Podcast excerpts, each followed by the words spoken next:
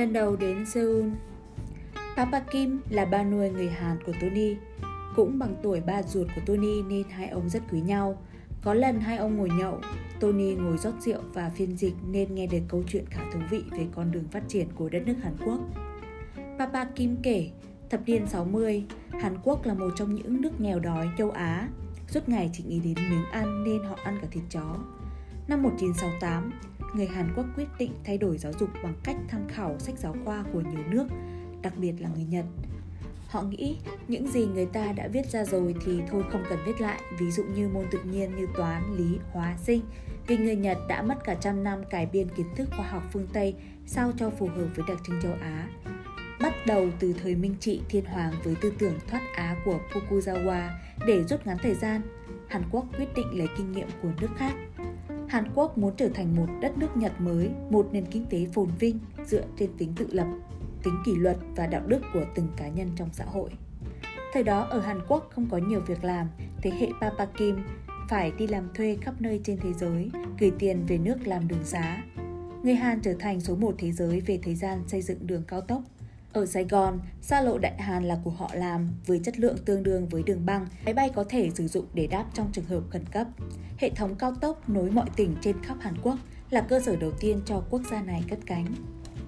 Papa Kim kể thời ông đi học, cứ vào lớp, cô giáo sẽ kiểm tra cặp học sinh. Nếu phát hiện em nào có đồ dùng học tập không phải là của Hàn Quốc sản xuất thì em sẽ bị phê bình, gửi thư về phụ huynh. Một thế hệ lớn lên trong sự quyết tâm cao độ rằng sẽ thoát nghèo, sẽ cho thế giới biết trí tuệ dân Hàn. Lòng dân quyết tâm nên các doanh nghiệp cũng quyết tâm không kém. Họ lùng sục mua các thiết bị, các sản phẩm của Nhật hay Âu Mỹ về, lục tung nghiên cứu để sản xuất y chang cho bằng được, thậm chí là rẻ hơn, bền hơn các du học sinh học xong đồng lòng kéo về đất nước Hàn Quốc dù Hàn Quốc bấy giờ vẫn đang trong tình trạng chiến tranh với chế độ đi lính bắt buộc. Nhiều nam thanh niên tốt nghiệp hạng yêu ở các trường lớn trên thế giới vẫn từ bỏ các vị trí cấp cao đáng mơ ước trong các tòa nhà ở New York, London trở về Hàn Quốc. Đi lính 2 năm rồi đi làm, tất cả đều bảo nhau, hãy làm thêm, làm thêm. Những công trường dập dập người từ sáng sớm đến khuya, những cao ốc văn phòng đều sáng đèn suốt đêm, dù dưới cái nắng cay cắt ba mươi mấy bốn mươi độ của mùa hè hay âm cả chục độ C trong mùa đông tuyết lạnh, những học sinh sinh viên đều phải ở trần, lan lê bò trườn, khiêng cây khiêng đá để rèn luyện thể lực. Những buổi sáng cả nước đồng loạt ngủ dậy thật sớm, tập thể dục theo tiếng đài phát thanh, nắm tay, mím môi thật chặt với lời thề sẽ đưa đất nước hóa rồng. Thư viện hay phòng thí nghiệm đều sáng đèn 24 trên 24, các nhà khoa học nghiên cứu và nghiên cứu, trên TV lúc đó chỉ có vọn vẹn hai chương trình là dạy làm người và dạy làm ăn. Từ cái văn minh nhỏ xíu như nụ cười của một người nhân viên bán hàng cho đến cách quản lý chi phí của một quán cà phê, cách tạo dựng một nhà máy xí nghiệp. Đúng 20 năm sau, khi Hàn Quốc đăng cai Olympic Seoul, cả thế giới không ai tin vào mắt mình khi thấy kỳ tích sông Hàn vĩ đại đến như vậy. Công nghiệp ô tô, xe máy, diệt nhuộm, hóa chất, đóng tàu, điện tử, bánh kẹo bên Nhật có cái gì thì bên Hàn có cái đó mặc dù dân số chỉ bằng 1 phần 3. Với sự quyết tâm, không có gì là không thể. Cứ như một thông lệ bất thành văn, một quốc gia phát triển kinh tế sẽ để trình ra thế giới bằng cách đăng cai Olympic. Sau Olympic Seoul, khi tận mắt thấy thành tích của người Hàn, người Trung Quốc cũng quyết tâm cao độ, toàn dân sản xuất, sản xuất và Trung Quốc đã vọt lên thành nền kinh tế lớn thứ hai của thế giới chỉ sau 20 năm. Đệ trình bằng Olympic Bắc Kinh 2008 Tony có hỏi Papa Kim, nhưng hàng của Hàn Quốc nếu còn xấu còn kém, mình bỏ tiền ra thì mình có quyền mua đồ tốt chứ? Papa Kim trả lời, tùy thuộc vào quan điểm thôi, nếu là người theo chủ nghĩa cá nhân vị kỷ thì ý của mày hoàn toàn đúng. Nhưng với ông, với người Hàn, đồ của Hàn Quốc sản xuất ra dù chất lượng có bằng 50% hàng của nước khác, ông vẫn mua dùng vì mua một món đồ Make in Korea thì một công dân Hàn sẽ có việc làm, một ông chủ Hàn sẽ có thêm tiền, ai giàu cũng đều tốt cả. Từ một xã hội khan hiếm việc làm, tức tốt nghiệp ra trường chỉ biết viết đơn xin việc, Hàn Quốc bắt đầu khan hiếm lao động và trở thành dân tộc đi cho việc giải quyết lao động cho các nước khác.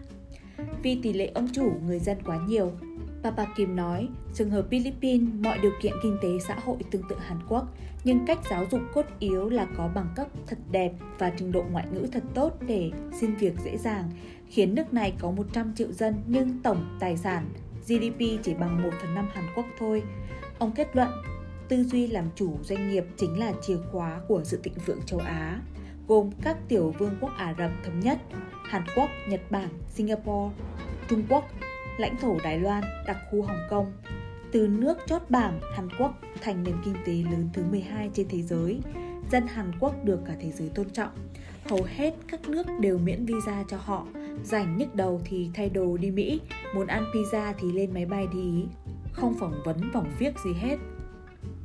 Trường kể về Olympic Seoul năm 1988 khi pháo hoa thắp sáng hai bờ sông Hàn, khi tiếng quốc ca trỗi dậy, thì trên phố những người Hàn đang đi bỗng dưng ngừng hẳn.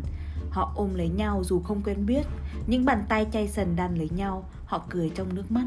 Giờ đây, sau bao năm khó nhọc, Hàn Quốc đã bước chân vào nhóm những quốc gia thịnh vượng nhất loài người. Thách thức mới lại xuất hiện, bây giờ không phải là Nhật Bản nữa mà là Hồng Kông và Singapore. Hai cực hút nam châm về tài chính và thương mại giải trí. Lúc đó, phim Hồng Kông tràn ngập thị trường và hận đời không đối thủ.